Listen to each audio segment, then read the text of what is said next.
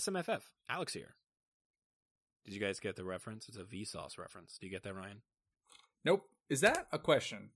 That's not where that uh, I'm gonna do what's known as a pro gamer move. Does that come from Vsauce? Uh, he might have actually said that. Have you heard that meme? You've heard that meme, right? Yeah, yeah, yeah, yeah. I, I, I've always been fascinated. I'm trying to find the origin of it. If anyone out there knows the origin of that meme, it's one of my favorite memes. I, There's, I'll, a, there's a whole meme website that you can look it up. I don't like want to. I, I yeah, I don't want to go to that. That's that seems like cheating. You know, I want to like I want to find it organically. I want to find the. You're the never origin. going to. That's the point. but I want to. I want to understand it.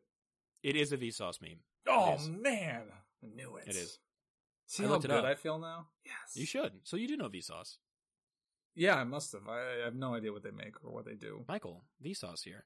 He's he's a bald dude. He's got the big the big beard. He actually, you would love Vsauce. Of all people, you should be the one telling me about Vsauce. Actually, If I, I, does- I, you're a douchebag, you must love Vsauce. You're gonna just no, no, no. Michael's not a douchebag. He's a really, at least he appears to have a very big heart, and he he seems like he's a really like genuinely nice dude. I do have an He- enlarged heart, medical condition. That is a medical condition. He does a science and physics YouTube channel where he explains really, really weird but interesting questions. They gave him a show called Mindfield. Into the Mindfield, I think just Mindfield.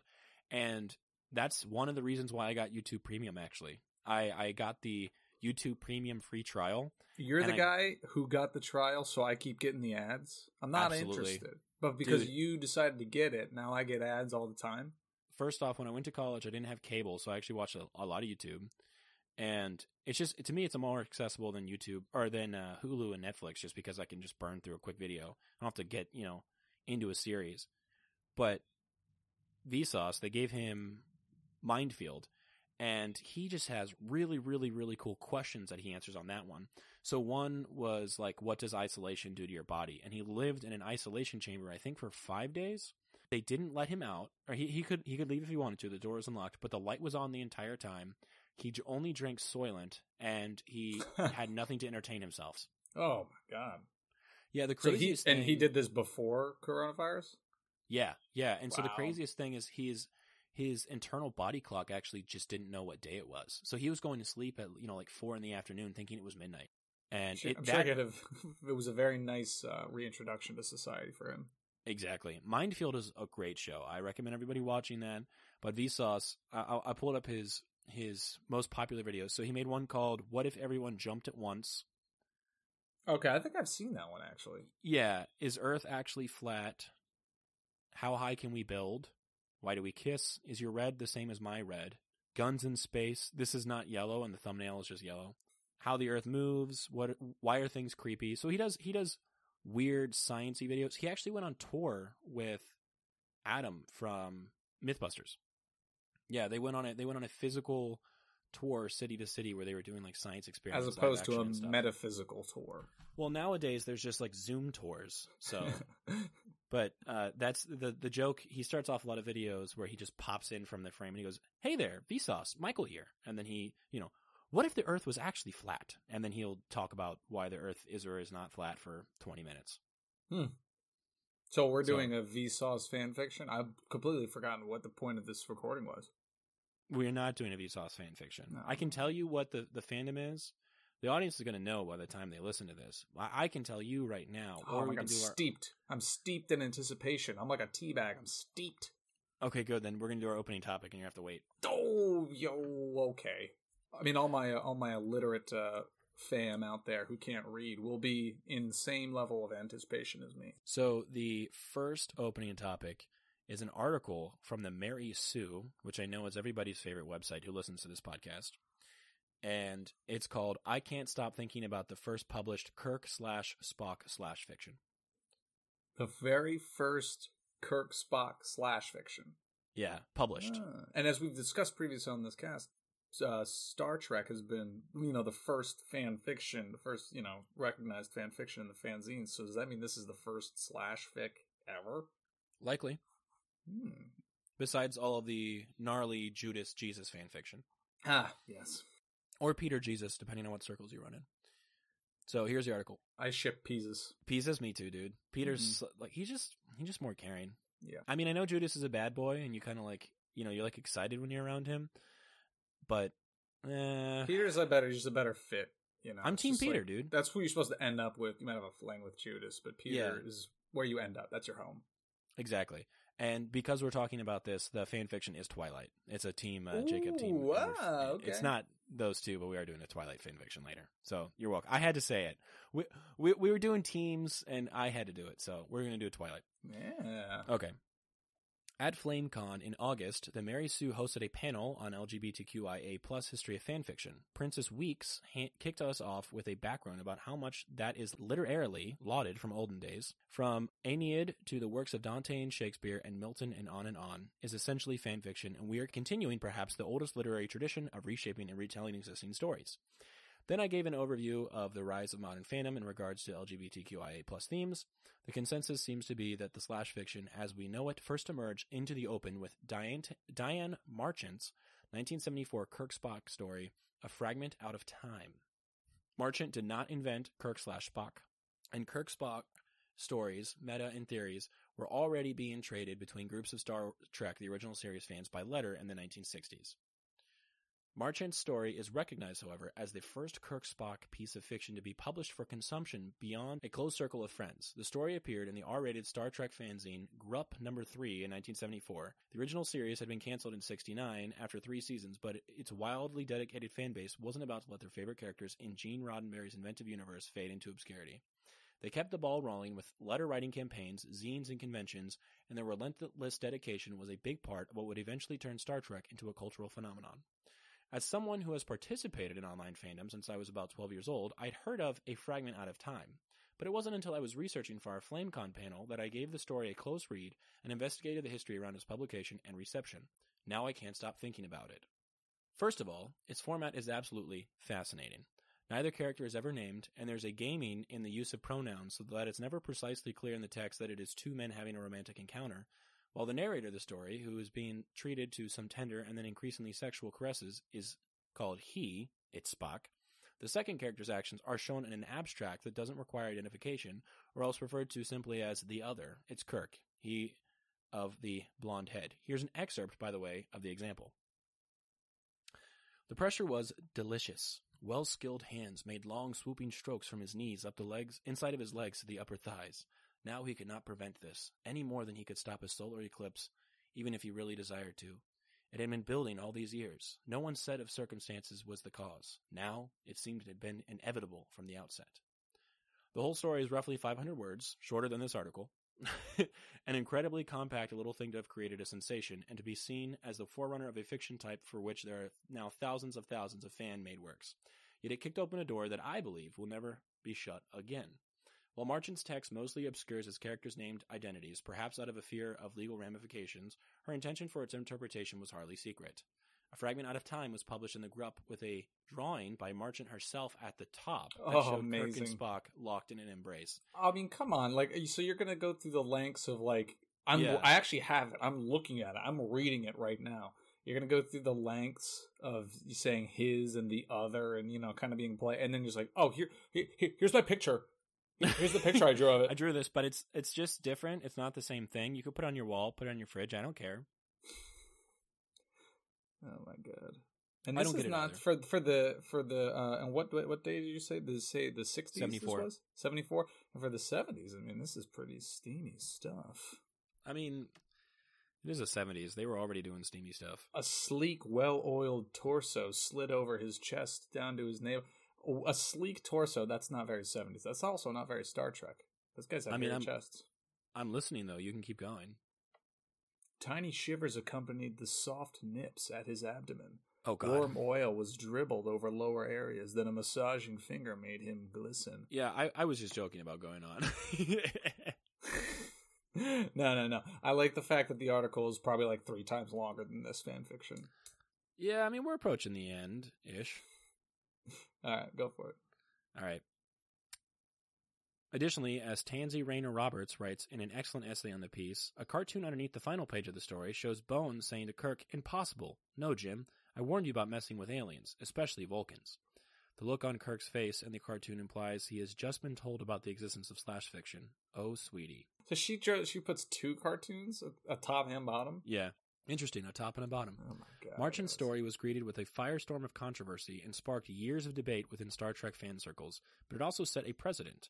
Kirk and Spock was out in the open, and it would go on to become the granddaddy of Slash, Hmm. soon generating its own dedicated zines, art, and merchandise, and becoming such a standard in the world of male-male subtext found in media that even your most fandom-averse friends have probably heard of it.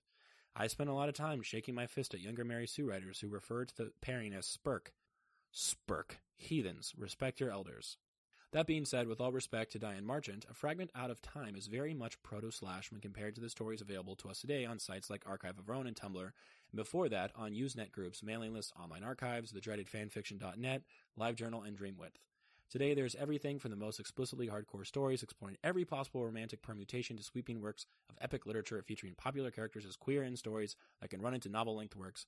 Queer relationships and romance are increasingly part of mainstream publishing as well, and no few authors got their start in fan fictions. Hmm.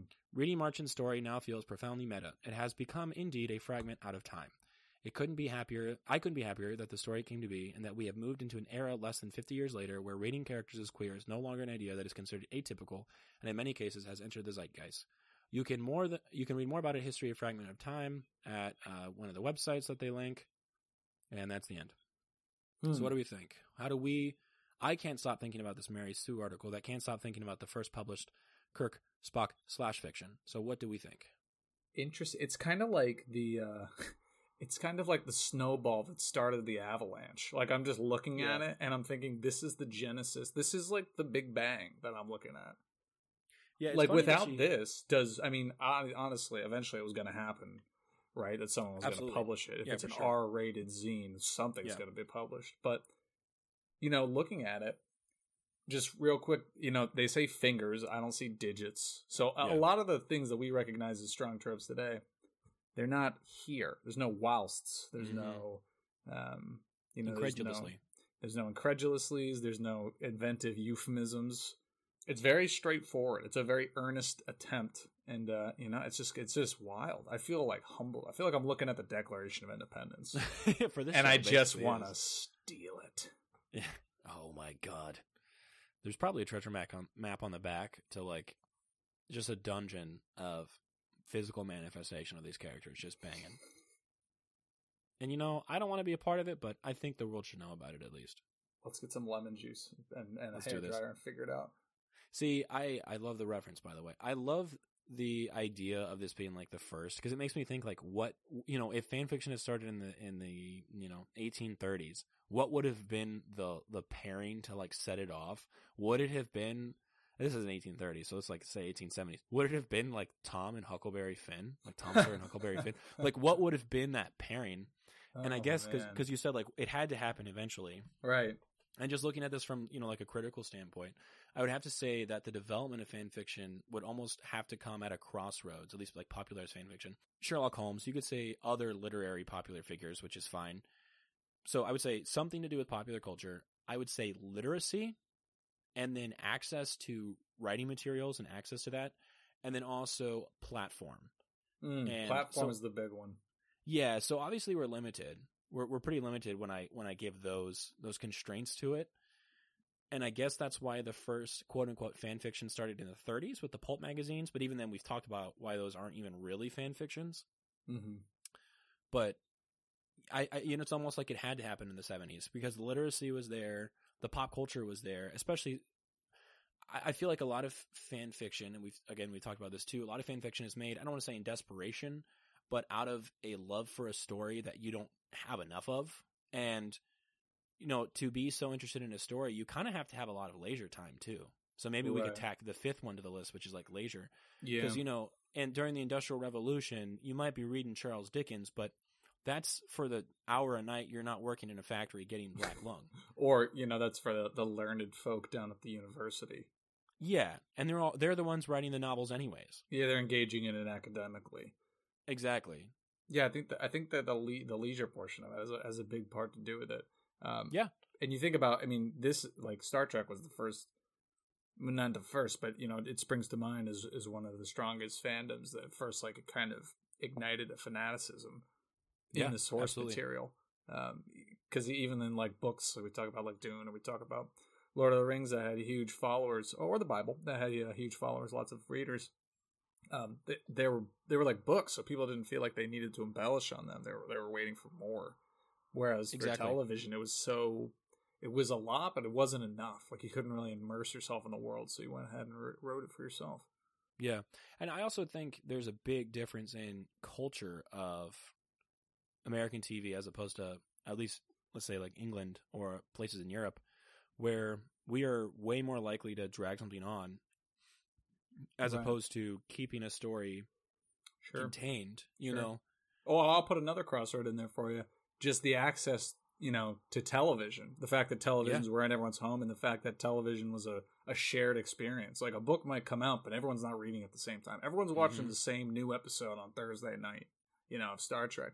Yeah, especially in the 60s and 70s when there were five channels and Right. you know you were, you all were watching the same thing. Mm-hmm. And this was kind of the early days of that, and we've almost passed out of that. So it seems like if Exactly. fan fiction was ever going to exist, it was going to have to start at this time. Yeah, there's definitely there had to be a stew of things that all had to be thrown into the same pot A perfect storm to create the dark reality we live in now. to create Spurk.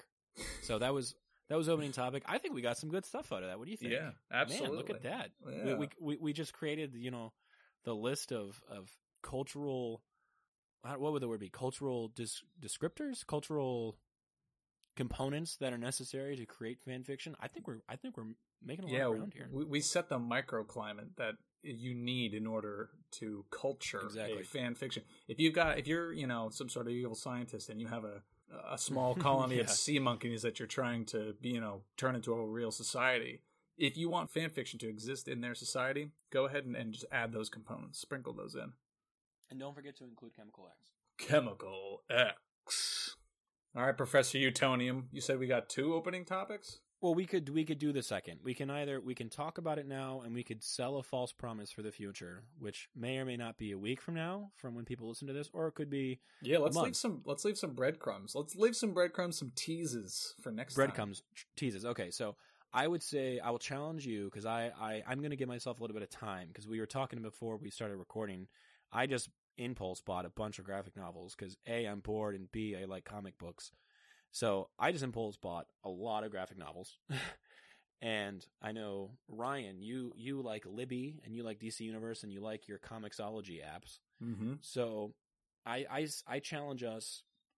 Obviously, this would have been the second opening topic, but it will be our first opening topic in episode 49.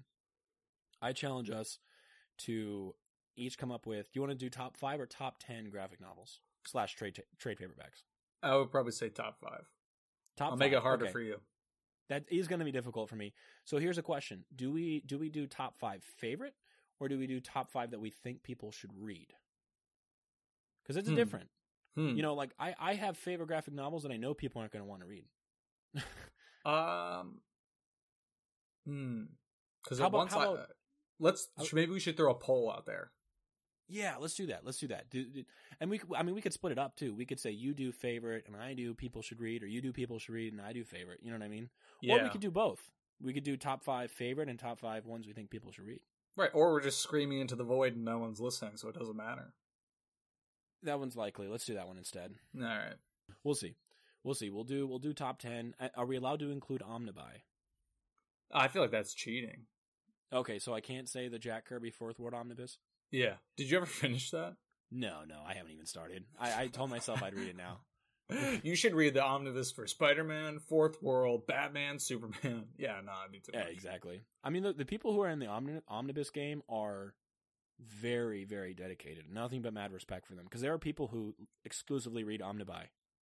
Oh my god. I feel like that's those are completionists. I feel like if I ever They really are. seriously committed, I I would as I spoke earlier about my need to get to the the the genesis of I'm going to do a pro gamer move meme. I would Yeah. probably be like I can't miss anything. I might as well. I'm going to read them all eventually. I might as well just just crank through it. Yeah, there's there's this one guy I follow on YouTube. He uh, his YouTube channel's Gem Mint Collectibles. He's a pretty cool guy, pretty easygoing guy, eh, but he's he's really big into statues. And I just know I won't get into statues for many reasons. The main ones being I could definitely sink some money and waste some time. Also, Mhm. I I'm I'm at that point where I have enough stuff, and the only things I want to display that aren't books I already have. You know what I mean? Like I'm not in the the, the displaying game like I used to be. Yeah, no. And this guy, I mean, he's spending five grand on a statue, easy, and then he's doing review on it. But he has a YouTube channel, and he can he can burn money like that. Right. 5 I'm a grand. graduate student. I can't. This sucks. This is a terrible statue. It's the worst statue. No one's Uh, talking about it. Yeah, and he's like, "Yeah, I'm gonna sell it. I'll probably only get three for it." You know, it's just okay, dude. But he's in the omnibus game, and so his background are- is his just literally room of omnibuy, and it's cool. You want to run in there and just crack it open into any of them. But at the same time, you're like, dude, you haven't read all those. You're buying them faster than you can read them. Mhm. You'll never get to those. But he, he said they're his retirement plan. That's what he's going to do when he's retired. Jeez. But you're not going to have the mental facilities to remember then. So why even have them? when his body is broken before his mind betrays him, he Yeah. will read all the omnibus. It's his lot in life. He can't pass until he's done so, so he will live forever. Okay, so no no full collections. But that's fine. We'll do that.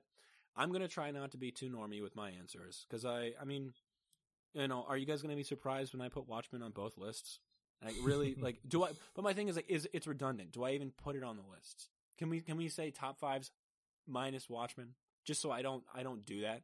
Yeah, we'll we'll we'll have uh, Watchmen as like I don't want to say like an honorary mention, but like a a reserved. Like, okay, this Can is your just- one A. Can we just say the the obvious choice?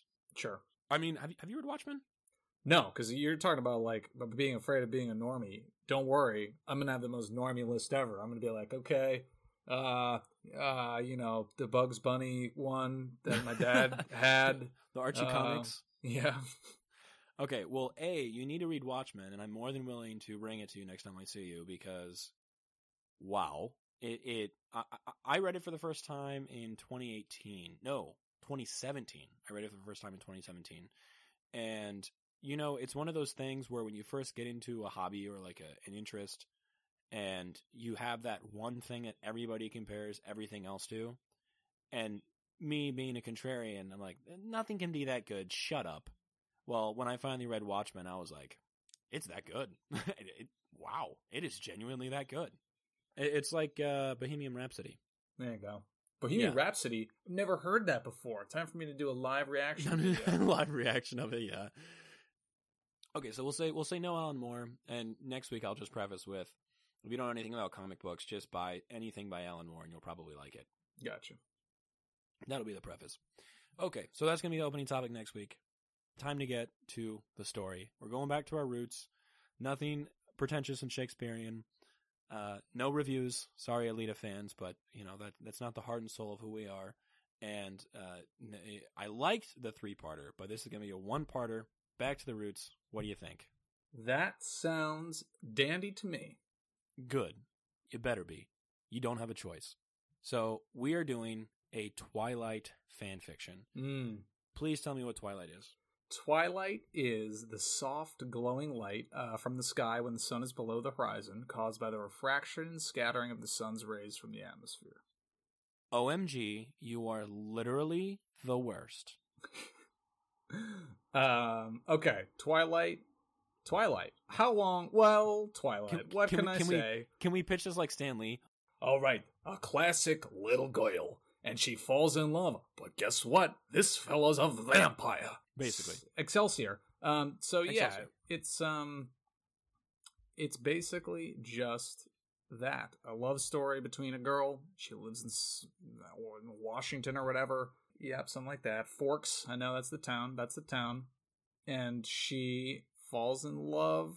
She's courted very creepily by a vampire named Robert Pattinson, and he has his. We're crushing this so far. He has his family of vampires, um, and Yeah. there's this whole thing about how you know, you know, they shouldn't be together because he's a vampire, but they're vampires that don't suck blood because they're cool. But there's this like um, vampire Illuminati, the Volturi, and they come Yeah. around and they, um, you know, they're kind of trying to enforce their like, you know, you're not supposed to hang out with humans. They suck blood. It's like an old world, new world kind of deal. And then at the same time, in this same town, there's also a band of werewolves, and I kind of like the way werewolves are portrayed in this world, kind of with like a a tie to to, to you know Native Americans, Mhm. um, and the kind of that culture. Um, I think that's actually not that bad of an idea. Um, but No. she's she also kind of is in love with Jacob, um, the the werewolf, um, and they kind of go back and forth. Eventually, she ends up picking the, the vampire, even though she should have picked the werewolf. And uh, that's it. They live. They have a kid, and they live happily forever. And the the the kid that they have falls in love with the werewolf guy. Yeah, not not weird or gross at all. So the werewolf that I think they call them shapeshifters during the, the movie or during the book series. I'll be honest with you, the only thing I've seen was the first movie. I haven't read any of the books. Only I have. I have read the first two books. You've read the first two Twilight books. I read the first book because there was a girl in middle school who liked them, and I was like, all right, I'll read the first one, and I didn't Fair. like it. But then I got the second one at the library for the AR points. Shout out AR, Shout Accelerated out. Reader, if anyone Shout out knows. to AR. Those are hella uh, AR points right there. Mhm. And I read it when I was sick, so I always associate New Moon. I guess that, is that the second one. I always associate Yeah. New Moon with being sick, but I crushed that one, um, and I didn't mind it. I honestly thought New Moon was pretty good. Yeah. So the thing is, I- honestly feel like, yeah, they're written for teenage girls, basically. But what I know about it, the the story and me, isn't and that- me, and me, and for I the story isn't that cancerous on on the surface. It's just it spiraled into this phenomenon of this this YA horror romance phenomenon that Stephenie Meyer just kicked off and milked the benefits from. right. And you know, at, at- at that point, it it it became, I'm in love with a werewolf. I'm in love with a zombie. Oh my god, the Loch Ness monster penetrated me. Like it just turned into this really weird, just zombie monster spiral of YA loves, and that's fine. And then it and then it immediately turned into dystopia because of Hunger Games. Oh but- yeah. Then they remade The Giver. Oh my gosh, we were on the roll back then. And uh, what Maze what it? Runners and things Divergent, yeah, Maze Runner, Divergent. It just it just spiraled. But YA got big, and I think besides Harry Potter, Twilight's right up there with the things that, that helped it. And the crazy thing is, I I just like Harry Potter, but more so because this was the romance thing. It was it was the thing pushing the wave was the parents, was the moms, the horny moms that weren't getting what they wanted at home, so they were reading about being seventeen again and how life how different their life could be if they, you know, got uh, you know anally penetrated by a vampire or something. Yeah, if know. they if they hooked up with a vampire. Yeah, if if instead of her staking him in the heart, he staked her in another spot. I don't want to finish that sentence. Heyo. I was trying to be funny, but then it just felt really gross as I was saying it. And I was like, I don't need to finish the sentence. Everyone knows where I'm going with this, and everyone knows where he was going with it. I will say it also got a big blowback from how what it did to the vampire image. I feel like vampires were, especially coming off like the mid '90s. You have Interview with a Yeah. Vampire. They were like this cool, like sexy, dangerous symbol, and they got a real bad rap after this. Um, Absolutely. I, I I think they've recently just started to recover from. So if you see a vampire, you know, give them a hug. They're having, they've been having a tough time. I agree. And so, uh, what's really crazy too is when I was a kid, my favorite book series in that age range was a book series called Cirque du Freak, which did get a movie. We don't talk about it, but that's okay. Josh Hutcherson was in it, but he didn't play the main character, so nobody cared. And they tried adapting the first three books into one movie. Classic series And- of unfortunate events move. Yes, and I, I can tell you they are not that short. But when I was a kid, you know, when I was reading those, everyone was making fun of me, like, "Oh, you reading vampires? Huh? You reading vampires just like Twilight?" And of course, me, they're not the same. These don't these don't sparkle. Uh, they burn. Like they these are the vampires. If they're in the sun, they just catch on fire. Um. So that that was my my whole foray into this this creepy horror YA thing by not Mhm. actually doing that, but Mm-hmm. so yeah, I've never read a Twilight book. I've only seen the movie. I remember watching it and going, "Oh, that was bad." And uh, wow, I never need to see that again. That's yeah, well, last- interesting. Yeah, and there's there's a, a guy on YouTube. His, his name's the Cosmonaut Variety Hour, and he Oh, does movie him. reviews. Yeah, Yep. I like him. He's good. yeah. And he did one on Twilight recently, and I re I watched it. Uh, you know, sort of anticipation of this, and I was like, "Oh yeah, it was just as bad as I remember." Got it, got it. And you know, the the the we had Robert Pattinson and what's her face who, Kristen who played Stewart. Kristen Stewart. She wasn't They- in a comic just- book movie, so you've forgotten her name. Exactly. They just seemed so disinterested the entire time. It's like no one wanted to make that movie. They just were obligated to because it was big. You know what I mean? Like I don't, I don't know. It just it wasn't good. I also remember because it was in middle school for me too. They had the whole Team Jacob, Team Edward thing. Oh yeah, I never understood it. You knew what, what was going to happen. You read yeah. the books. Team Why are you Jacob. still I'm- Team Jacob. I mean, yeah, dude, that's totally dumb to be Team Jacob. Shut up. Well, because I my understanding is that in New Moon there is a very big question mark of who she's going to end up with. Yeah, I mean, because she's uh, because Edward like takes off, he like Yeah, ditches her, and like, bro, like, how, like Jacob's there for you, like, like what, what, what? Like a good dog is. I mean, yeah, there's definitely overtones of loyalty. Yeah. So what are the what are the Twilight movies? We got we got Twilight, we got New Moon, we got what Breaking Dawn Part Got- One and Two. Yeah, got Breaking Dawn part one and two. Um, What else we got after that? One and two is the is the end. So it's only three books then. Is that what you're saying? Is there four books? Eclipse. We were forgetting Eclipse. Eclipse. Eclipse is the third one. Okay, so we have those four. We know what happens. His tale is old as time, song is old as rhyme. Then Stephenie Meyer is like, you know what?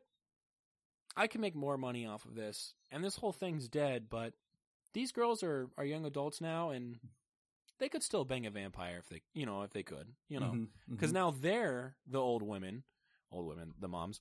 Now they're the old women who aren't getting what they want at home, so they're hoping they can be seventeen again. And guess what she releases? What does she release? Life and Death, Twilight Reimagined. Do you know Oh, what this is? It's from Edward's point of view. No. It is a gender swapped Twilight series. Wow, that So we have Beau Swan and Edith, E D Y T H E Cullen, instead of Bella and Edward. And it is, I think everybody's flipped. All of their, their genders are swapped. And so essentially, she just got published fanfic of her own work with a she, gender swap. She wrote fanfic of her own property. That is correct. George R. R. Martin is like rolling in his grave right now. He has no idea what's going on. So it was recently announced that August 4th, Midnight Sun by Stephenie Meyer would drop. Guess what that is? Midnight Sun. Uh, i- is it another way to switch up the characters? It is Twilight from Edward's point of view, which you thought the first, oh, the, which you thought the other one was. Okay, that's what. Okay, Yeah, so Life and Death, the cover is a green apple as opposed to the red apple. Midnight Sun, what do you think? A yellow apple? uh, yeah, probably a Granny Maybe Smith. a fruit bowl? I'm gonna say a Granny Right. Smith. Maybe a pear. I think I think it's gonna be holding a pear. Half pomegranate. Just pomegranate seeds, just chilling there. oh my god! I gotta do this. But it's got the pomegranate juice like flowing down the side like blood, so you're like, okay, I kind of get it. It's like vaguely vampiric. Okay. So yeah, so in anticipation of Midnight Sun, we are always ones to cash in on a trend. We also have to do a Hunger Games one soon because of the prequel. But we are always ones to cash in on a trend. I have found a fanfic that is Bella Swan and Edith Cullen. Wait, what? Oh So, god! Oh, it's, Ste- it's Stephenie. Murphy, uh, Stephenie Stephenie Stephenie Myers. I'm assuming fourth iteration where she does boy boy girl girl. And so this is girl girl. This is the uh, this is a speculative. They're getting out ahead of it. This is smart. This is an enterprising fan fiction Yeah. writer. They're getting ahead of the curve because I guarantee you, I I guarantee This is coming. This is coming, and I guarantee the gender swapped like version of the story already existed on fanfiction.net. Oh I my guarantee. God, for sure. If anything, that person who wrote that probably has a serious legal claim against Stephenie Meyer. Wouldn't I- that be a trip? I'm right there with you. You know, with with comic book writers, they actually are not legally allowed to read ideas that other people give them on like Twitter and you know other forms of social media because if they use it, they can get sued. Hmm. Yeah, I mean, that, yeah, that Yeah. makes sense. That's tough. Yeah, yeah. I wonder how they how they get around that because They don't. They just don't read them. Donnie Cates, who's the the basically the big time writer at Marvel right now, Yeah. he has been mean on Twitter. Like, stop sending me your spec stri- scripts. I will not read them. I'm legally not allowed to. So August fourth, August fourth, twenty twenty. That is when that is when Midnight Sun drops. So, will you be at the bookstore midnight, hoping for a son, getting the book?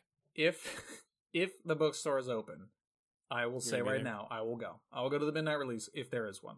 Does that mean that you will read Life and Death before you read Midnight Sun?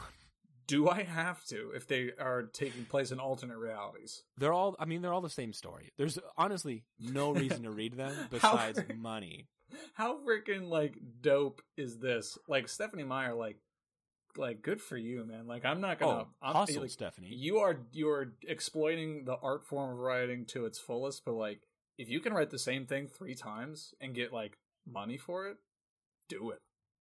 At the same time, that makes me question: Are you that good of a writer? Like, did you have that good of an idea, or are you that much of a one-trick pony? I'm prefacing this with be on your hustle, girl. Because good for you. You are raking in millions telling the same story three times. And you don't care. mad respect. I'm not buying them, so I don't care. You don't care But- at all what people think of you. You don't care that everyone thinks you're a complete and total joke. Good for you. No, that's not what I'm saying at all. But I'm saying her other novels, besides all of the Twilight related stuff, The Host and The Chemist. That's it. The host, I thought, did get changed into a movie. They made a movie out of it, yeah, but that's just because it, it came out in 2008, right off the heels of Breaking Dawn. You mean to tell me if you're a greedy, grubby movie producer, you're not going to grab anything that she is willing to pump out and just turn it into a book or into a movie? Quick Exactly. aside, quick aside before we, we hop to it, because I know we will. Yeah, yeah. I just learned this. Stephenie Meyer is a Mormon. And she considers Mormonism the greatest influence in her writing. There's no drinking, smoking, or explicit sex scenes, and even Edward and Bella remain abstinent until marriage. You really just brought up some question marks for me. Mormon themes, including agency, mortality, temptation, and eternal life, are prominent in her works. And she went to BYU. We really just blew this whole Twilight thing wide open. I know it's I know it's a best kept secret because it's the second paragraph of her Wikipedia page. Yeah. But holy cow. I'm I'm honestly pretty dumbfounded right now. Did we all just read like the longest Church of Latter-day Saints ad? Was that You did dude. Propaganda? You got God. Bro, that's why I've always wanted to move to Utah. Did they derf? Like in the book, did they derf? What does that mean? You mean what does that mean? Derfing. Derf. What is derf? It's like uh, what Mormons do. They they uh, they bang without banging. They derf. I've never heard that. There's another Dude, one. I think it's called. I think it's called wedding. Oh, I'm trying to look it up. Mormon wet. Oh, now I have to use both hands to type this in. I was only using one. Mormon hookup words. Let's see. I don't even know if is there even a way I can find this information on the derfing. Derfing. It's dry humping while making out, which I think is just like one of the funniest ideas ever. Oh my! is- I just want to. Okay, we'll we'll get off our Mormon horse. You know, you know, because we're the number one funded Mormon podcast on on the internet. But just, we'll get off our Mormon Yeah. horse real quick.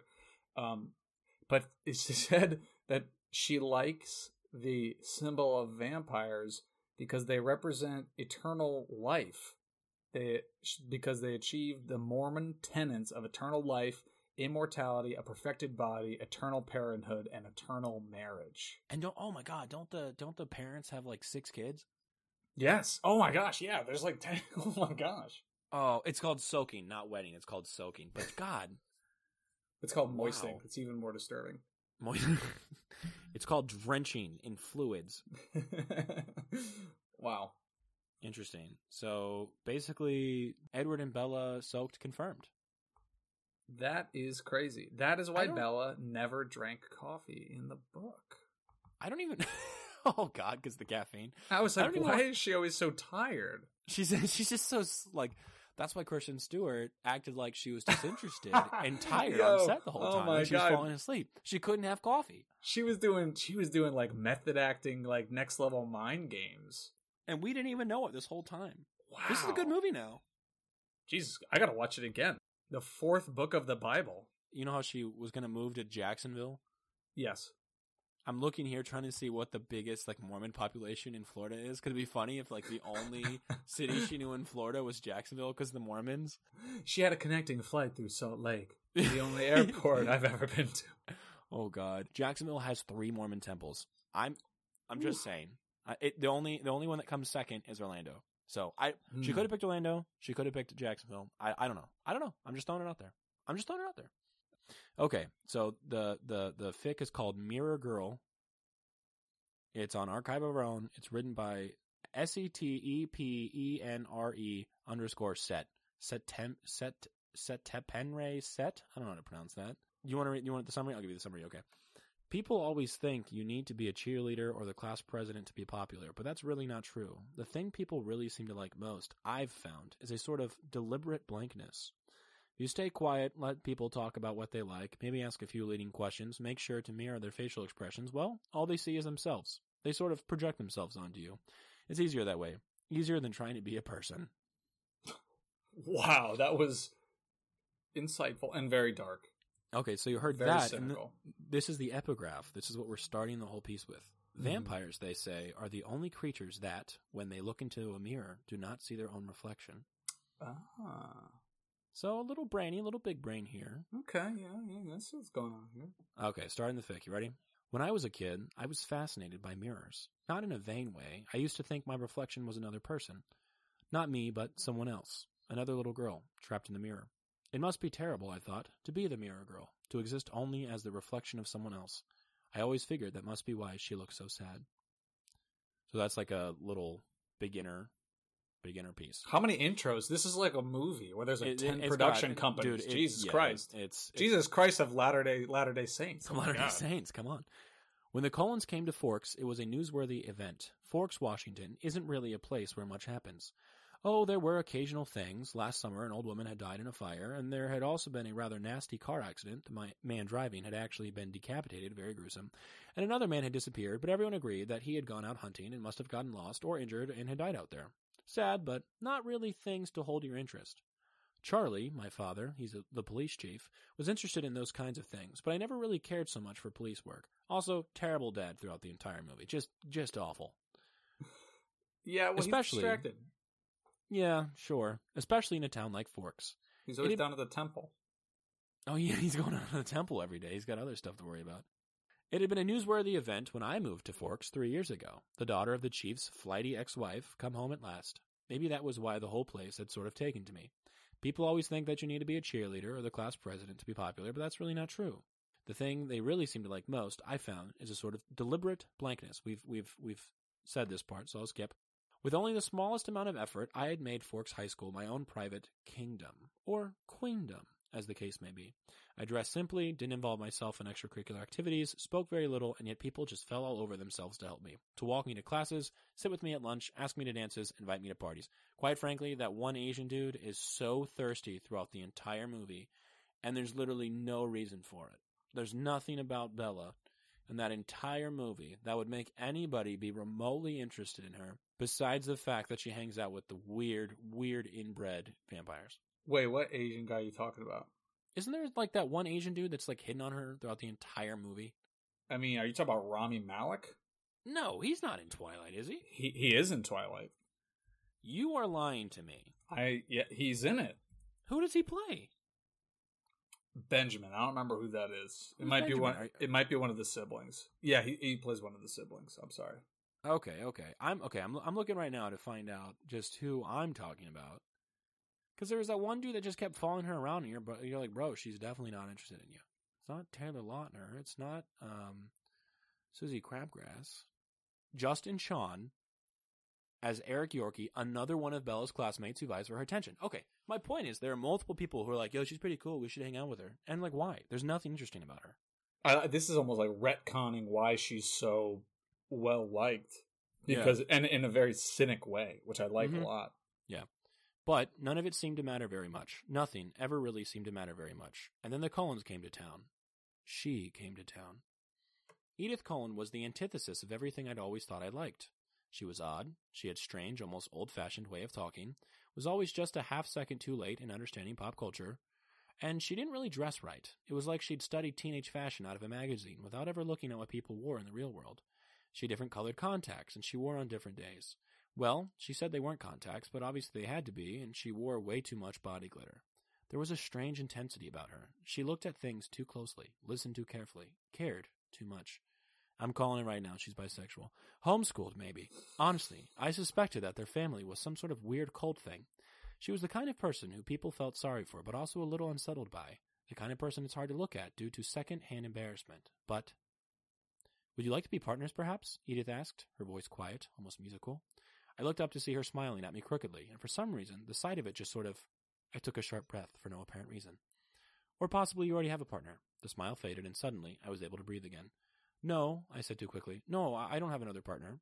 She touched my hand. Later, when we changed places at the microscope, hers was cold, almost icy, and when our fingers brushed, it was as if an electric current passed through wait, us. it, it, it, it, it's cold because she's a vampire. Is it cold because she's a vampire? What? Have you ever seen that movie, uh, Vampire Sucks? No. It, Oh, it was like the scary movie for Twilight. It's one of those movies that's just so bad, but as an eighth grader, I was like, this is literally the funniest movie ever. So, I saw it in theaters. I was probably Swan. picketing outside with my Probably. Twilight fan. you were upset, yeah. Team Jacob. I was like, this is not cool. This is essentially bullying. It wasn't only because you liked the story, but it was because that girl was there too, and you're like, I could impress her. Yeah, I yeah, could yeah. yeah, impress yeah. her by being. Here. I mean, she she wasn't there that day, and I don't know if she was Mhm. aware of the picketing, but like, yeah, that's why she I was would have been there. She would. Yeah, have yeah, been for sure, for sure. I was just there in case. Yeah, yeah. Bella Swan, I told myself sternly that night, looking into my bedroom mirror, you are not a lesbian. I'd had crushes, for heaven's sake, on boys, and this didn't feel anything like those. I couldn't be gay. Edith Cullen was just odd, that was all. That was why I found myself staring at her random times. It wasn't that I was into her or anything. In the glass mirror, the girl, in the glass, the mirror girl looked out with dark, sad eyes. You're unhappy, Edith said, looking at me, her gaze unwavering, penetrating. Her eyes were dark gold today, a tawny color that reminded me of lions and sunlight. Beautiful. I shrugged, non committally. This, I thought, would be where she started to tell me about why she was actually unhappy. She tilted her head, still staring at me, and stayed silent for a long, strangely charged moment. Waiting for my answer, I realized did she? Did she really want to hear about me? You are unhappy, she said again, voice low, eyes still on mine. Isn't everyone? I said, and tried to laugh. Tried not to notice my heart beating too hard. Why do you do that? she asked. Do what? You never answer things, she said. Not real answers. It's almost like you're hiding. What do you want to hide? Her gaze was piercing. I felt as if she could see everything, everything about me. I'm not hiding. I lied. She gave me a deeply unconvinced look. I'm not hiding, I said again, looking away from her. I. There's nothing about me to hide. Don't you know who you are, Bella? she asked, voice gentle. No, I whispered. No, I don't. Mirror girl, mirror girl. I'd been just a reflection for so long that I didn't know anymore. Didn't. I looked up at her again, and her eyes caught mine, held mine, still and entranced, in her gaze. Do you know who I am? I asked. Seen, I'd never felt seen like that. She reached out, very carefully, and brushed her cold fingers across my cheek. I would very much like to, she said. Dang, So she got is- moves, bro. A, she has moves. B, I, I've said it before. Don't hate me in the chat. She's putting off big bisexual energy.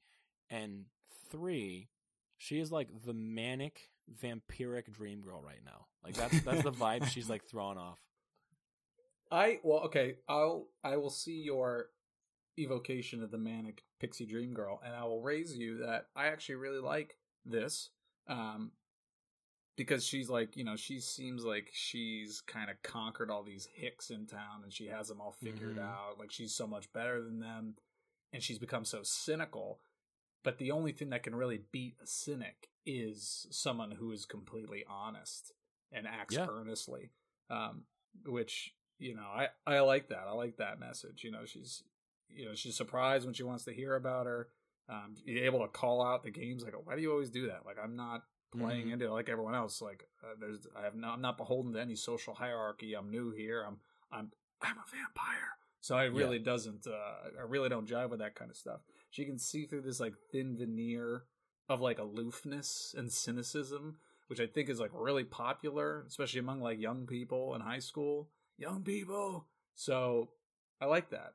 I don't know. I like that. I like that Mhm. that that story. So here's my question. In Twilight, the first like scene when they're in like the, the science class or whatever, and he looks like he's gonna vomit. Uh, Yep. it's because he, he's smelling her and she Her smells scent. good. Yep. Her scent, yeah. She went to Bath and Body Works. Yeah, and then he gets upset because he can't read her mind, right? Right, right. right. Is this yeah. implying that she can read her mind? Or maybe she just like knows people so well that even though like their physical traits, she's like, Oh, I know what's what you're about. I think she's just in tuned. Okay, okay. Very in tune. Sounds like a manic vampiric dream girl, just throwing that out there. Jess, I said, do you think I'm observant? Jess is Anna Kendrick. She blinked at me, then laughed. Bella, you didn't even notice a van about to hit you, she said. I laughed too, but it was automatic. If I was so unobservant, then why was I the only one who noticed all the really inexplicable things about Edith? Big things, like the way she'd been standing four cars down from me in the parking lot when the van started to slide, and yet had somehow managed to get to me in time. And little things, too. The glitter she wore, really thick and bright glitter. They didn't sell anything like that in any of the stores in town. I'd looked. She was a stripper on the side. There was nothing with that icy sheen to it. Did she make it herself? Order it special? Why would that matter, Bella? Get a grip. But I think I might not be a very nice person, I blurted out. Edith looked over at me, faint surprise in her face. We were sitting out in a sunlight field near the woods, and her skin was sparkling again. It should have looked vulgar, gauche, twee, but she just looked beautiful to me, and I could not look away. Bars. Bars. Gauche. Ooh. what makes you think that? she asked. I made a face, flushing. Freaking bars, bro. This is- Bars. this, this thing, this fanfic has bars. I made a face, flushing. I the things I think sometimes, I said. Not just sometimes, a lot. They aren't they aren't very nice. Like what? Oh, things like like Jess is supposed to be my friend, but I'll find myself thinking that she really only spends time with me because I'm popular or that she wants to to spread stories about me. She called me the other day to ask permission to invite Mike to the spring dance, and it's not like I wanted to go wanted Mike to go with me, but I was glad that she felt like she had to ask my permission, and I'll catch myself thinking about the people around me are stupid, that I'm somehow better than them. It's awful. I'm awful, I said miserably. You're not awful, Edith said. I shook my head unhappily. I have a rather bad temper myself, she said. I understand about feeling as though you're some sort of monster for the things you think you think or feel. I groaned. Obviously, she was just trying to make me feel better. Look at it this way, she said briskly. It's not as if you've killed someone, is it? I laughed, unsurprised. Surprised. I think maybe you have low standards for what constitutes a good person, I said. No, I haven't killed anyone. Why? Have you? I added teasingly. She smiled at me, but there was something odd about her smile. I could, you know. I have to be careful. I laughed again. Of course, she had to be joking. It was a weird Edith E. joke. I don't suppose there are a lot of people murdered in Forks, she said, raising her arms above her head and stretching languorously. She rolled her shoulders. I swallowed hard and looked away. Okay, first off, she putting off some big manic vampiric dream girl energy right now. Uh, I just want to ask a question. Why are they just randomly laying in the middle of a field? This is not shit that happens in real life. This is YA movie adaptation shit. yeah, this is a, a not a realistic situation. Well, Forks is you can't really. There's probably like no movie theater. You can't go there, so people just hang out in the fields. There's probably the like fields. another group the of kids like just off their left. You know, now I'm thinking about it. So, so Edith is listening to this high school drama, which is crazy. Isn't high school drama crazy? High school Um, drama do be the most important thing ever. Right. And um, so kind of listening and just, you know, remarking, it could be worse.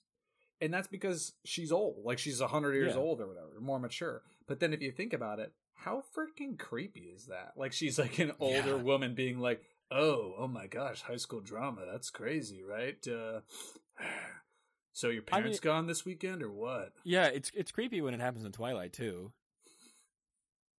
I just thought of that. I'm like the reason she's Yeah. attracted to, to Edith because she actually has an older soul and wants someone more emotionally mature, but also like that's kind of creepy. So here's my question: uh, Edward died when he was what 17, right? For the the Spanish flu. Right. You think he was a virgin when he died? With with that bone structure? No. Absolutely not. what what what does the bone structure have to do with virginity? Because he was a good looking dude. Oh, that's a good point. I could see that. But what if he was Mormon?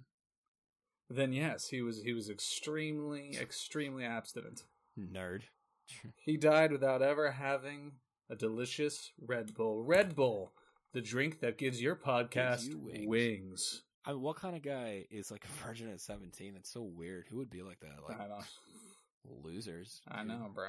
dude. Losers. What do you like practicing the trumpet? Like, Yeah, what do you- wrong with you, bro? What are you like an, an actor or something, and like you have low self esteem and think girls don't like your personality, so you like push them away? What, dude? What's wrong with? You? Dude, just like for example, like that's crazy. yeah. Now that would be a really weird hypothetical situation. Um, but crazy. I don't suppose there are a lot of people murdered in Forks. She said, raising her arms above her head and stretching languorously. She rolled her shoulders. I swallowed hard and looked away, and bit my lower lip. That's just a that's just a Kristen Stewart thing that I imagined is not in there. No, not really. I said. Why? Oh, I don't know. She said. I just. It seems like the town had a lot of unfortunate accidents this past summer. Makes you wonder if they really were all accidents, doesn't it? Unfortunate accidents? I frowned. Hmm, she said, like Miss Lethbridge. Miss Lethbridge, I asked? The old lady who died in the fire? It didn't strike you as somehow not right? Oh, they burned the, the vamps to kill them, right? Ooh. They have to actually asked. take. They have to rip their heads off. Yeah. Yeah. And the car accident where the man got decapitated, take their head off? Whoa. And the hunter who disappeared. Seems like too many accidents to me, don't you think? I I don't know, I said slowly. I guess I've never really thought about it before.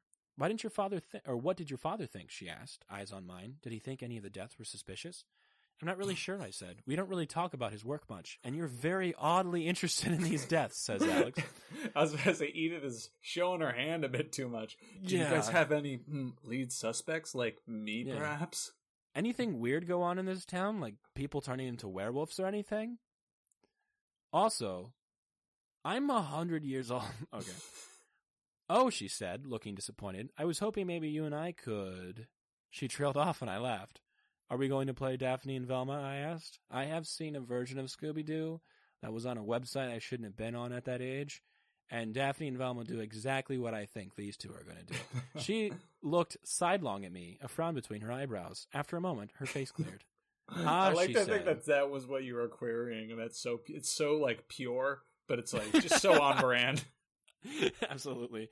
Ah, she said, Scooby Doo.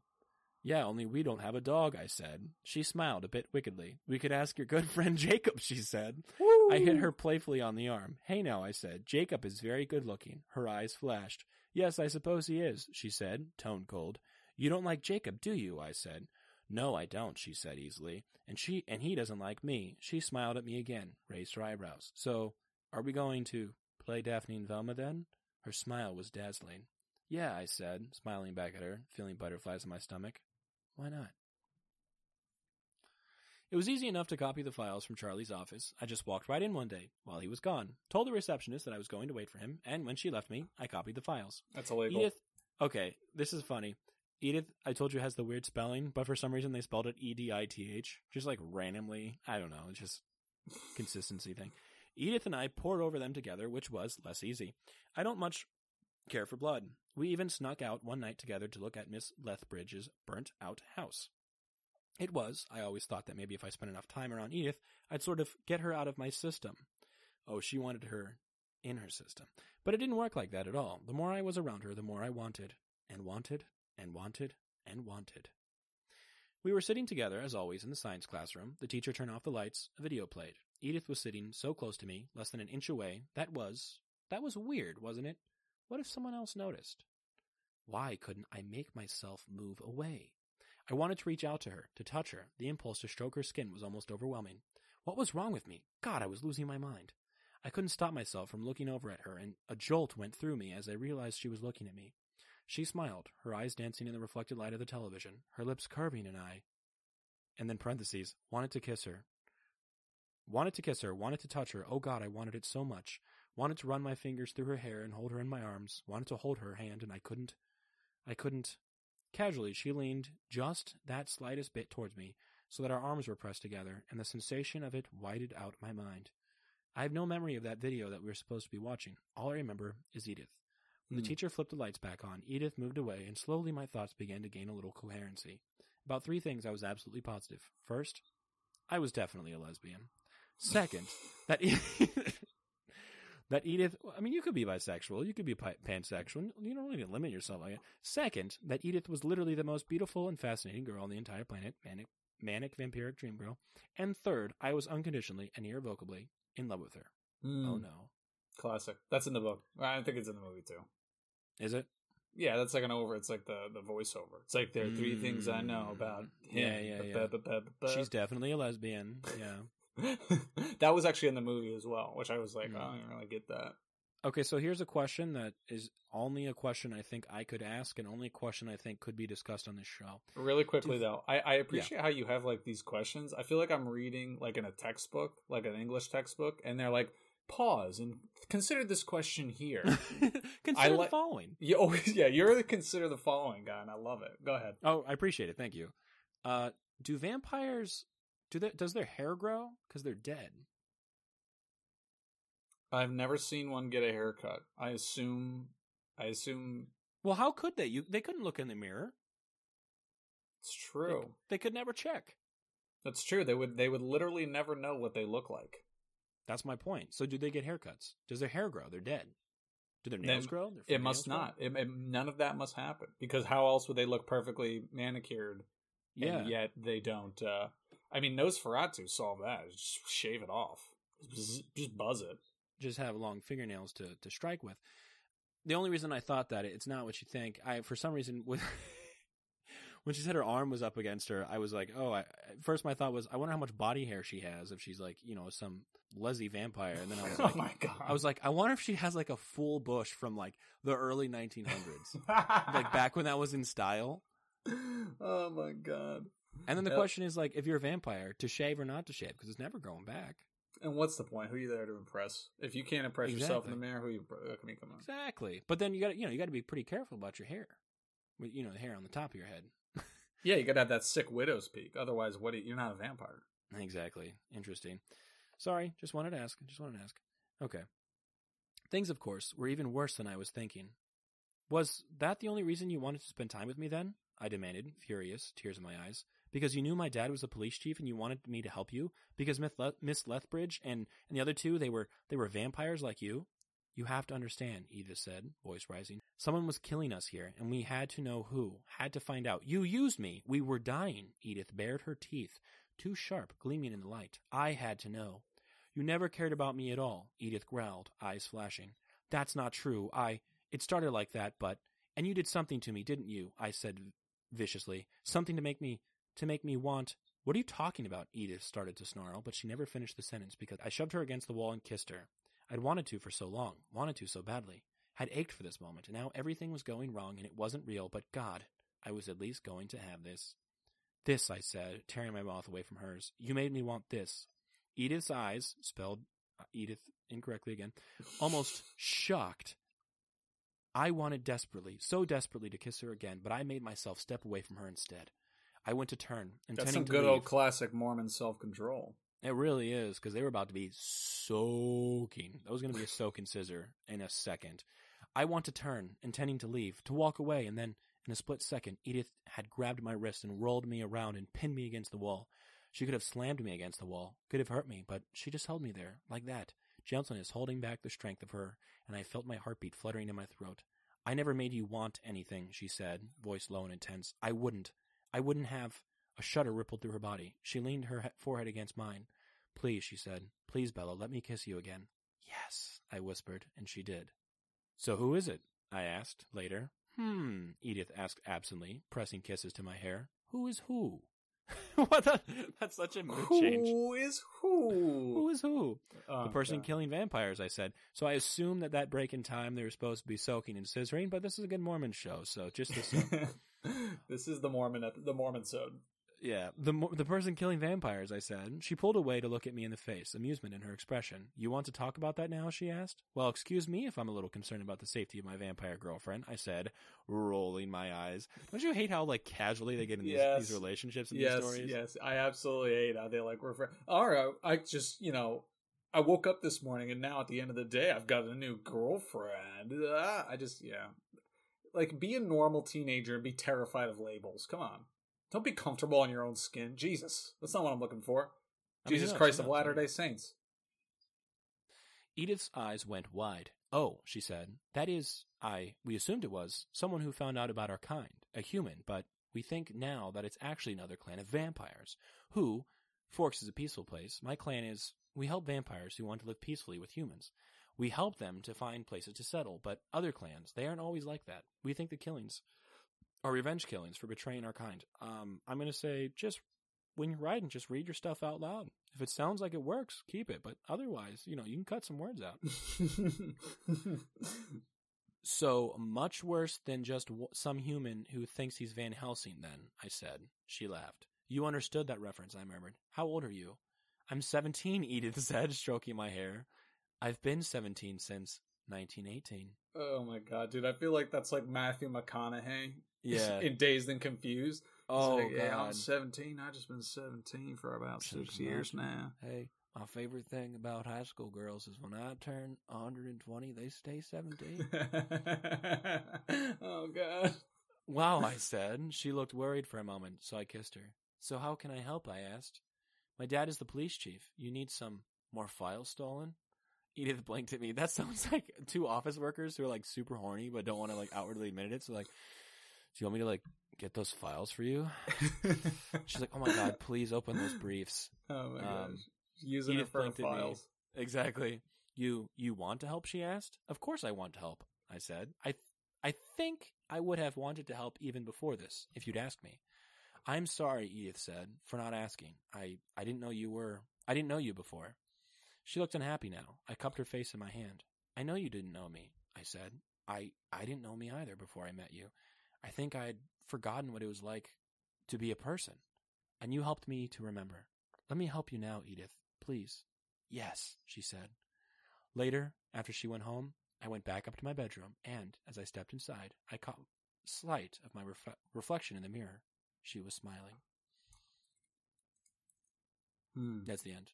Fin. That's the end. Yeah. Interesting. Interesting. Interesting ending. interesting. Published in 2017. Published in 2017. So when did the gender? Oh, I guess it came out before this because they used the Edith character from the uh Yeah. the, the book, whatever it's called, New If Horizons. you give me if you give me one second, I'll tell you when that when that book came out. It came out in 2015, October 6th. 2015, October 6th. Of course, it's my, my favorite holiday of the year. So a year and a half after the gender swap came out, this girl decided Dropped she would do a this lesbian version. Yeah, yeah. Interesting. Okay, so so consider the following. Twilight came out October 5th, 2005. Sure. Life and Death came out October 6th, 2015. Mm-hmm.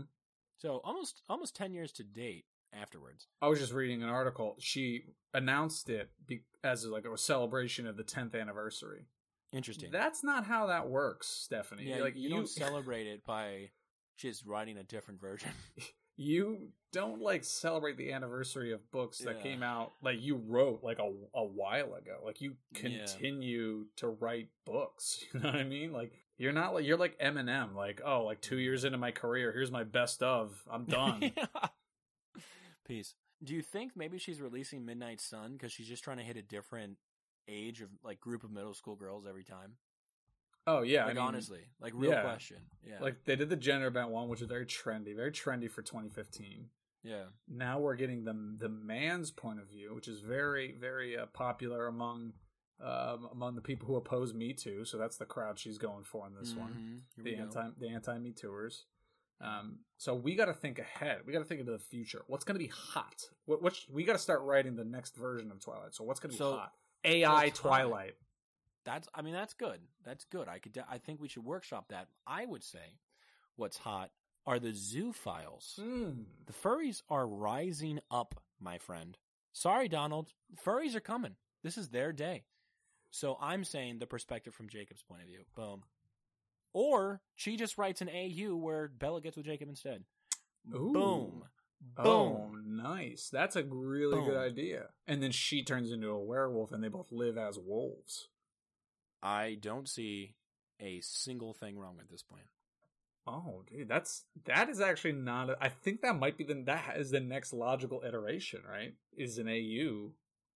Besides Twilight. the boy and boy and girl and girl, yeah. If you were going to go somewhere with it, we're going that way. Or it's just the whole entire story told by her dad's perspective. Well, then she'll have to wait another ten years for her core audience to become parents, become apathetic exactly, police yeah. officer parents. and they're like, man, my kid, my daughter hates me. And then the, the girls that were reading it, like, yeah, my daughters hate me. We don't even bond over the Twilight thing. so really, this thing exists in every stage of your life. It's always there for you, Exactly. just Yeah. like the Book of Mormon is always there for like you. The good of book. Mormon. Interesting. Well, uh, what do, what do we think? Comments, criticisms, concerns. I liked it. I thought it was good for what it was. There was definitely some spelling errors in there. It it read a little wonky at times, hmm That's good. a little rushed. good, good. yeah, good. yeah. What do you think? Like you I read said, the I- books. What do you think? Um, I, you know, like I said, I, I kind of like you know did the classic thing. It's the classic like sweeping fan fiction where it's like, Mhm. hey, I kind of want to hit on these points from the book, but I don't want to write the whole thing, so I'm just gonna do like the vignettes, or I'll do like the the the moments that aren't the peak action, like the falling action, the immediate fallout. Like I'm just gonna hit Mhm. those because I'm gonna focus on the human moments. Um, that's fine. You know, that's good. That's good. All good and well. Um, I like I like how it's framed with the mirrors and the reflections, and kind of how Yeah, it, it's not. framing. You know, it's not. I guess you could say it's really played on that. Also, the symbolism of she's a vampire, so she can't see her own reflection. So that Mhm. way, she's not so self-absorbed. She's more outward looking because she's forced to be. Yeah. Um, I will say it felt like she dropped the ball with the reflective. Uh, Yeah. metaphor. it it was just kind of brought back up at the end. Yeah. So um, I really I do think that uh, I think that that motif should have carried through. It should have maybe existed in Could each one of the better, yeah.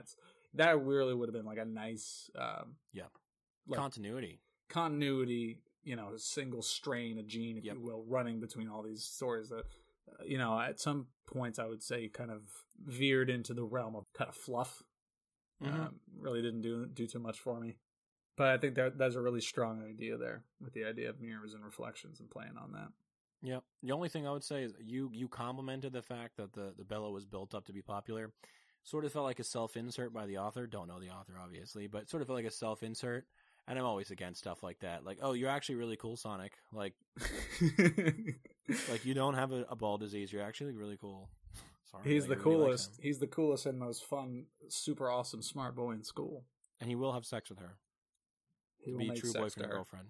Yeah, he will. he will make sex to her. Okay, so anything else? I mean, I, I think it was a pretty solid fic. Like I said, I, I feel like we're back to our roots. I feel like this is. There's nothing wrong with branching out, but you know, every now and then it, it's good. You gotta to, you gotta come back home with a classic, Yeah. bloated, meandering fan fiction review. you have to I'm come back to about it. Forks one of these days, and we did. We're here. Congratulations. Yeah, I'm all about it. Interesting. All right, what are you stoked on, Ryan? What are you stoked on? Oh God, what am I stoked on? Uh, great question, phenomenal question. Some may say a difficult question. So this week I am stoked on the audiobook version of Dune. Uh, Oh, Yes, so I I have I have the copy of Dune, but while I was waiting for it to be mailed to me, I found out that on Audible the app, this is not an Audible sponsored podcast, but on Audible the app, I had like all these free credits for some Yeah. reason. So I'm probably I've probably been paying a membership fee for like ten years. I don't even know. They're probably bleeding Yeah. me dry. But I had a few credits. So one credit, I snatched up Dune. You know, it's just I, I don't know. I'm not into the audio book world, so I don't know scene. like I don't know like who the good authors are and, and, and whatever. But uh the guy who's reading this one, um Simon Vance, apparently he's like a legend.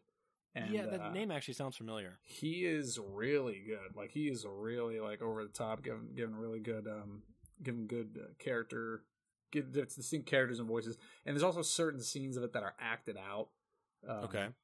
So they have like voice actors come in instead of saying like Paul said, Lady Jessica said, Duncan said. They have like people who Mm. who speak and it's just like he'll read it like stage directions, and it's almost like a podcast, like an audio, like a radio drama, I suppose.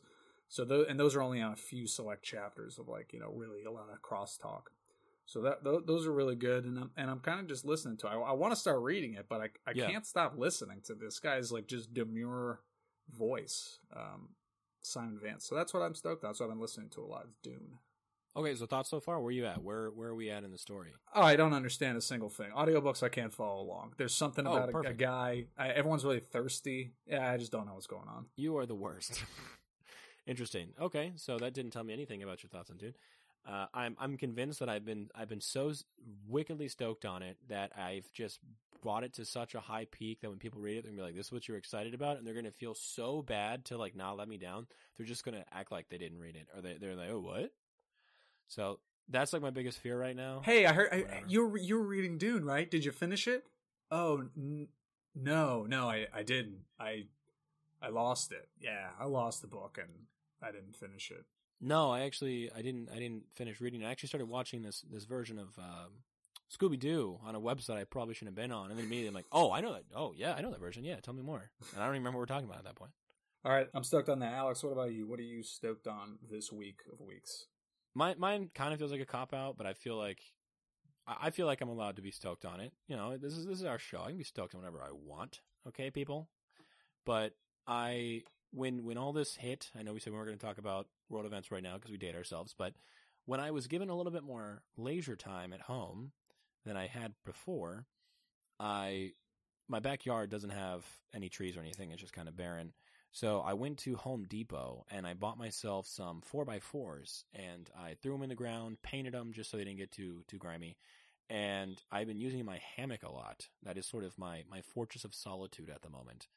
There's a, a lot of stuff going on personally in my family where the, the house is kind of like crazy. Mhm. So I've been I've been going out to the hammock and I've been kicking it. I've been reading. I've been doing work. I've been watching like uh, not movies, but watching like YouTube videos and stuff like that out there just to relax. Got my dog to go up on the hammock with me a few times and just swing. And I'm I'm stoked on the hammock. I, I just got a, an inflatable pillow for it. So when I when I'm not at home, I, or even at home, I can use a pillow. But you know, I can take it places. I have taken it to parks and stuff, taken it by like water and just hung out, read. So I'm I'm stoked on finding a nice like zen way of relaxation. And with everything going on, it's nice to have a little tiny, a little tiny bubble. You know, I know, I know we generally, as a society, talk about how bubbles are bad, but you know, sometimes I think it's nice to have a little bubble to Mhm. yourself where you can relax. You don't, you know, if you want to go on Twitter and, and destroy your brain and let the, the maggots eat at it, you can. If not, you can go there, you can pull yourself out of the world, you can swing with the wind for a little bit and you can have a good time. So that's what I've been doing to relax. It's been wonderful. I've, I've been learning about hangles. I've been learning about hammock techniques. Uh, What's a hangle? What's a hangle? Tell, enlighten. Okay. So there's there's two specific hangles. One is the the the angle you want the hammock to hang at when you're not on it, because that gives you the the correct tightness for the hammock. So it's not too. If it's too tight, then you can't move in it, and you get you get stuck. And if it's too loose, you droop too much, and your back hurts. Hmm. So that's one. That's one angle, and that's actually if you make an L, like like, like if you point a gun with your fingers. Sorry, I know we just got demonetized, like we're even monetized, but if you point a gun with your fingers, Gotcha. and you, you that angle that comes from it is actually a angle. Boom. And that's what you want to hang at when there's no weight in it, because apparently it gives you the best amount of give. Because if you, I've been on it when it's too loose before, and quite frankly, you, you know, you got that C-shaped back, and it's not really relaxing anymore. You just get off and your back hurts. You know, I'm getting old. So that's one. The second one is I actually found out that if you don't like the curve, if you move your feet about 5 to 15 degrees to the left and then move your head 5 to 15 degrees to the right or vice versa, Mhm. you lay at it on a diagonal angle and you Mhm. actually straighten yourself out. And you lay on it flat. I have found in the, my limited hammock experience. I think I laid in a hammock one time in ninth grade, and I uh, I did recognize that I felt more comfortable lying diagonally Yep. And taking up flat. all of the space. No one Yep. could join me in the hammock. Well, I- I have a double hammock, but that's because I'm a monster size of a person, so it fits me and it's nice. Mm. Yep. So I've been I've been relaxing. I actually I've been reading uh, Infinity Gauntlet. I have all six original prints of the issues. I've just never read them. And uh, you know, when I was itching to get some graphic novel reading, and I started that, so I've been reading those on my hammock, and it's been it's been wonderful. I also had a, a bird shit on the top of Chapterhouse Dune. oh no! literally the top. I put it underneath a tree because it was shaded and it was nice. It's a big old oak tree. And there's one day where these birds are just going crazy. And uh, you know, you know how there's like the top where like all the pages are, right? Oh, so it's not even the the front. It's literally the top. it's literally the part. top, and it it it shat on the side of the book that I hadn't read yet. oh And I- that's a that's like- a Harkonnen agent. That bird just trying to take. It, it was a Harkonnen for sure. And then it, it it just splattered and just plastered itself all over my chest, got all over the hammock. I had to wash it out. I, I walked in barefoot. You were and I was holding like, the book. "Fuck." Yeah. Oh no! And it came straight down on my hand too. It was it was awful. it was awful. So you know there are some drawbacks. I, I'm I'm so hesitant to read out there now because I'm like I'm like if I'm reading something, it has to be like something cheap because I cannot uh, like I, I've been I've been like limited reading the the Infinity Gauntlet series on the hammock because I'm like if someone poops on this, that's like you know depending on the issue, that's like fifty bucks down the drain, like twenty bucks down the drain. Like I'm not going to do that. So Yeah, the Um, birds know it. They're like just trying to mess with you. Like I, I, I know that we didn't have Carl's Jr. last night, so all those wrappers in the yard are just the birds getting ready. Dude, that's exactly it. Like they're they're definitely planning. So, I'm I my stoked on is not getting pooped on by birds, but relaxing on the hammock. And you know, like I said, just taking.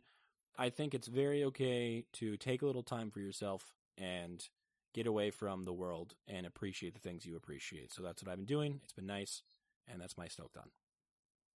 That's nice. It's a unique one. That's a first. I yeah, like there it. we go. Like the hammock's a lifestyle. This is the first time we've had a lifestyle. our- exactly. So here as we are. stoked on. And you know, five years ago, I told myself I'd never be that guy. I got a hammock, I got skeletos, and I got a CamelBak, buddy. And you know what? Feels pretty good. Feels pretty good on this side of the tracks, bro. oh my god! You got your keys on a carabiner clip around your belt. I do not have a carabiner clip. I have them on a lanyard though, a No, Beatles not lanyard. Yet. Not yet. Not yet. I'll get there soon. Don't worry. Well, I, I think that I think that concludes things. I appreciate everybody for listening. I hope you enjoyed the Stephenie Meyer fifth book, a retelling of Twilight. I, I think we had a good time. I think we summed it up pretty well. If you are into Twilight, I hope you're looking forward to Midnight Sun. If you didn't know about it, congratulations. You got something to look forward to. We are Suck My Fanfic. I'm Alex, and uh, my co-host is. Brian.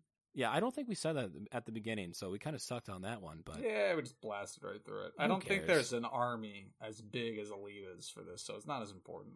two that circa like 2008, we would have been blasted, That's true. ass blasted. But thank you for listening. Like I said, I had a good time. I think we had a good episode. I had a fun time with our Mary Sue topic. I'm looking forward to our top five lists. I'm I, I'm literally going to put so much thought into this, and I hate the amount of mental energy I'm going to give this thing that means nothing. And But I here we will, go. I will, I will scramble something together 25 minutes before. You will ask, you, you know that meme where it's like, "Hey, can I copy your thing?" And it's like, "Yeah, but you know, don't you know, don't do it exactly." And it's just like barely change. It's exactly what it's going to be. That yeah. Yeah. Exactly. So that's what we're going to be. But thank you for listening. Follow us on Twitter. We have a YouTube as well. I, I mentioned the the Tumblr and the Facebook at this point out of nostalgia because those things they're neglected.